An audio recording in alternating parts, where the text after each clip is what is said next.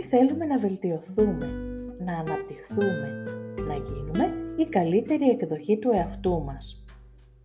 Θέλουμε μία ζωή με νόημα, ευημερία, θετικά συναισθήματα. Θέλουμε να ανθίσουμε. Το Ξεκίνα Θετικά είναι ένα podcast προσωπικής ανάπτυξης και αυτοεξέλιξης με θέματα από τη θετική ψυχολογία και το coaching. Στόχος του είναι να μας εμπνεύσει και να μας δώσει πρακτικούς τρόπους ώστε να μπορέσουμε να δημιουργήσουμε τις συνθήκες για μια ευτυχισμένη και γεμάτη νόημα ζωή. Καλώς ήρθες στο τέταρτο επεισόδιο του podcast «Ξεκίνα θετικά από το Ανθίζει». Είμαι η Τίνα Στρατηγοπούλου και σήμερα θα μιλήσουμε για την αισιοδοξία και την απεσιοδοξία. Τελικά αυτό το ποτήρι είναι μισογεμάτο ή μισοάδιο. Ως γνωστόν, ο οπτιμιστής βλέπει το ποτήρι μισογεμάτο. Ο πεσημιστής από την άλλη το βλέπει μισοάδιο. Μάλιστα. Υπάρχει βέβαια και ο σκεπτικιστής που αμφιβάλλει για το αν υπάρχει καν νερό στο ποτήρι. Ο ρεαλιστής το βλέπει από τη δική του σκοπιά. Το ίδιο και ο σουρεαλιστής, ο ουτοπιστής και όλοι αυτοί που έχουμε δει σε κάποια χιουμοριστικά post που κυκλοφορούν στο ίντερνετ. Ο πιο πρακτικός βέβαια κατά τη γνώμη μου είναι ο ζωγράφος που απλά τοποθετεί μέσα στο νερό τα πινέλα του για να τα καθαρίσει. Όλοι αυτοί αλλά και τόσοι άλλοι, ο καθένας βλέπει από τη δική του οπτική γωνία το ίδιο αυτό ποτήρι. Ας επικεντρωθούμε όμως στους δύο πρώτους, στον οπτιμιστή και τον πεσημιστή. Τι βλέπει λοιπόν ο οπτιμιστής και τι ο πεσημιστής όταν κοιτάζουν το ποτήρι; Και ποιος από τους δύο έχει δίκιο; Και βέβαια, τι από τα δύο είναι προτιμότερο; Ας υποθέσουμε ότι πηγαίνει ο οπτιμιστής μαζί με τον πεσημιστή για πεζοπορία στο βουνό. Ας μην βάλουμε τον Όλυμπο για ένα δύσκολο βουνό, ας πούμε ότι πηγαίνουν στην Πάρνηθα. Για πρακτικούς καθαρά λόγους. Δεν παίρνουν ποτήρι με νερό, αλλά από ένα παγούρι. Μέχρι εδώ καλά. Κάνεις ζέστη, κουράστηκαν κιόλας και κοιτάζουν τα παγούρια τους με το νερό που τους απομένει. Μισό παγούρι νερό για τον καθένα. Μια χαρά, σκέφτεται ο οπτιμιστής. Θα περπατάμε στη σκιά, θα κάνουμε διαλύματα, κάπου θα υπάρχει κάποια πηγή, ε, κάποιον πιο προνοητικό θα συναντήσουμε να μας δώσει λίγο. Αλλά την επόμενη φορά θα έρθουμε πιο οργανωμένοι. Ο πεσημιστής θα βάφει μαύρα. Πάει, θα πεθάνουμε από τη δίψα. Αχ, ορφανά θα μείνουν τα παιδάκια μου. Άσε και να γλιτώσουμε. Σίγουρα θα με χωρίσει η γυναίκα μου. Μου έλεγε να πάρω κι άλλο νερό. Αλλά εγώ θα με διώξουν και από τη δουλειά. Έτσι άχρηστος που είμαι. Και οι δύο ριβάτες με μισό παγούρι νερό περπατούν. Γιατί βλέπουν τόσο διαφορετικά την ίδια κατάσταση; Ο τρόπος με τον οποίο ερμηνεύουμε τα γεγονότα στη ζωή μας είναι το προσωπικό ερμηνευτικό μας στυλ ή αλλιώς το προσωπικό ύφος απόδοσης αιτιών. Τι σημαίνει αυτό; Όταν συμβαίνει κάτι άσχημο, ο οπτιμιστής το βλέπει ως προσωρινό. Πιστεύει ότι αυτό ισχύει μόνο στη συγκεκριμένη περίπτωση και ότι έχει τη δύναμη να το αλλάξει. Οι οπτιμιστές όχι απλά προσπαθούν, αλλά απολαμβάνουν τη διαδικασία και τις προκλήσεις. Αντίθετα, οι πεσημιστές θεωρούν ότι η αρνητική κατάσταση θα συνεχιστεί για πάντα. Θα επηρεάσει όλους τους τομείς της ζωής τους και ότι δεν μπορούν να κάνουν τίποτα γι' αυτό με αποτέλεσμα να παρετούνται.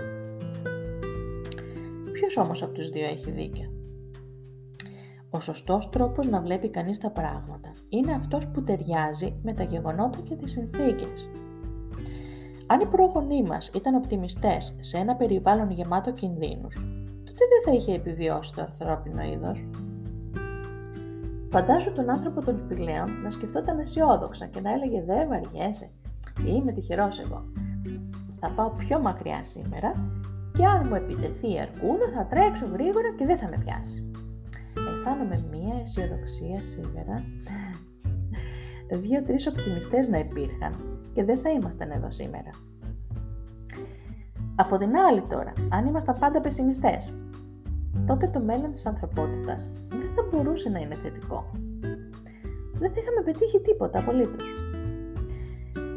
Αν παραδείγματος χάρη ο Τόμας Έντισον ήταν πεσημιστής, αναμφισβήτητα η ζωή μας θα ήταν πολύ διαφορετική σήμερα. Αντιθέτως όμως, όπως έλεγε και ο ίδιος, δεν έβλεπε την μη επιτυχία ως αποτυχία, αλλά ως 10.000 τρόπους που δεν λειτουργούν. Οπότε τι είναι προτιμότερο να βλέπεις τη ζωή αισιόδοξα ή απεσιόδοξα; Όλα εξαρτώνται από το κόστος της αποτυχίας. Όταν το κόστος της αποτυχίας είναι μικρό, τότε ο οπτιμισμός είναι προτιμότερος. Όταν όμως το κόστος της αποτυχίας είναι καταστροφικό, τότε ο πεσιμισμός είναι απαραίτητος. Για παράδειγμα, τώρα, δεν θέλουμε οπτιμιστές χειρουργούς. Το κόστος της αποτυχίας ενός γιατρού μπορεί να κοστίσει μια ανθρώπινη ζωή. Θέλουμε όμως οπτιμιστές μουσικούς, δασκάλους, ζωγράφους, εφευρέτες. Κάπου στη μέση λοιπόν βρίσκεται ο ρεαλισμός. Μία ρεαλιστική αίσθηση της πραγματικότητας μπορεί να μας βοηθήσει να προσαρμόζουμε το προσωπικό ερμηνευτικό μας στυλ, να μάθουμε να προβλέπουμε τα πιθανά εμπόδια και να σχεδιάζουμε το μέλλον με προνοητικότητα και αποτελεσματικότητα. Και έτσι απλά γινόμαστε ρεαλιστές ή αλλάζουμε από οπτιμιστές σε πεσημιστές και το αντίστροφο με το πάτημα ενός κουμπιού, ανάλογα με τις συνθήκες. Υπάρχει όντως η ευέλικτη αισιοδοξία. Και βέβαια, φαίνεται βέβαια πολύ πιο εύκολο για τον οπτιμιστή να αλλάξει τον τρόπο που ερμηνεύει τα πράγματα, όταν βέβαια οι συνθήκες είναι επικίνδυνες. Λίγη περισσότερη προνοητικότητα, λίγη προσοχή, προγραμματισμός και όλα καλά. Ο πεσημιστής όμως είναι εύκολο να σταματήσει να φέρνει την καταστροφή με το παραμικρό. Ε, δεν είναι εύκολο, όχι δεν είναι εύκολο, είναι όμως εφικτό. Και υπάρχουν επιστημονικοί τρόποι που μπορούν να μας βοηθήσουν σε αυτό. Δεν θα σε κουράσω με μοντέλα από τον γνώσιο συμπεριφορισμό, έρευνες και βιβλιογραφία, αλλά θα σου εξηγήσω όσο πιο απλά γίνεται τι μπορείς να κάνεις όταν η απεσιοδοξία σε κυριεύει και αρνητικές σκέψεις γεμίζουν το μυαλό σου θα δούμε μαζί έναν τρόπο που θα σε βοηθήσει να ανακτήσεις τον έλεγχο των σκέψεων και των συναισθημάτων σου και να ξεπεράσεις τις αρνητικές προκαταλήψεις που σε κάνουν να νιώθεις αβοηθησία. Για να ξεπεράσουμε τις αρνητικές σκέψεις, πρέπει αρχικά να συνειδητοποιήσουμε ότι αυτές υπάρχουν. Πρέπει να ακούσουμε την εσωτερική μας φωνή, αυτή του εαυτού μας, αυτή που μας υπενθυμίζει συνεχώς τα λάθη μας, που μας κρίνει με αυστηρότητα και δεν συγχωρεί τις αποτυχίες μας. Χρειάζεται να μάθουμε να παρατηρούμε αυτή τη φωνή. Να έχουμε επίγνωση του τι συμβαίνει μέσα στο κεφάλι μας. Όταν το κάνουμε αυτό, πρέπει να πιστέψουμε ότι έχουμε τη δύναμη να αμφισβητούμε αυτές μας τις σκέψεις. Μην πιστεύεις όλα όσα σκέφτεσαι, λένε. Όπως δεν πιστεύεις βέβαια όλα όσα σου λένε οι άλλοι, έτσι ακριβώς δεν μπορείς να πιστεύεις και όλα όσα λες εσύ στον εαυτό σου. Η αμφισβήτηση των σκέψεών σου και μάλιστα με πιστικά και χειροπιαστά επιχειρήματα αποδυναμώνει στην ουσία ε, αυτές τις σκέψεις και πάβουν να εξουσιάζουν το μυαλό σου. Παίρνεις εσύ τον έλεγχο του μυαλού σου και κατ' επέκταση τον έλεγχο της ζωής σου. Φυσικά χρειάζεται προσοχή, γιατί υπάρχει και το άλλο άκρο. Το ότι αμφισβητούμε τις σκέψεις μας δεν σημαίνει ότι αρχίζουμε να πιστεύουμε ότι κάθε αρνητική σκέψη είναι ανακριβής. Ένα αρνητικό συνέστημα μπορεί να μας προειδοποιεί για ένα επερχόμενο κίνδυνο. Χρειάζεται κριτική σκέψη και βάσιμα επιχειρήματα για να αμφισβητήσεις τη σκέψη σου. Και κυρίως πρέπει να μπορείς να διαχωρίσεις τις λογικές σκέψεις από τις αβάσιμες σκέψεις. Κι αν εγώ θέλω βρε αδελφέ να βλέπω τα πράγματα θετικά, αλλά ούτε πεσημιστή με λες. Εμένα με βολεύει η αμυντική απεσιοδοξία. Δεν έχω μεγάλες προσδοκίες. Σε περίπτωση αποτυχίας πέφτω στα μαλακά. Σκέφτομαι όλα τα πιθανά καταστροφικά σενάρια από πριν, παίρνω τα μέτρα μου, εντάξει και δεν τα πάω και άσχημα.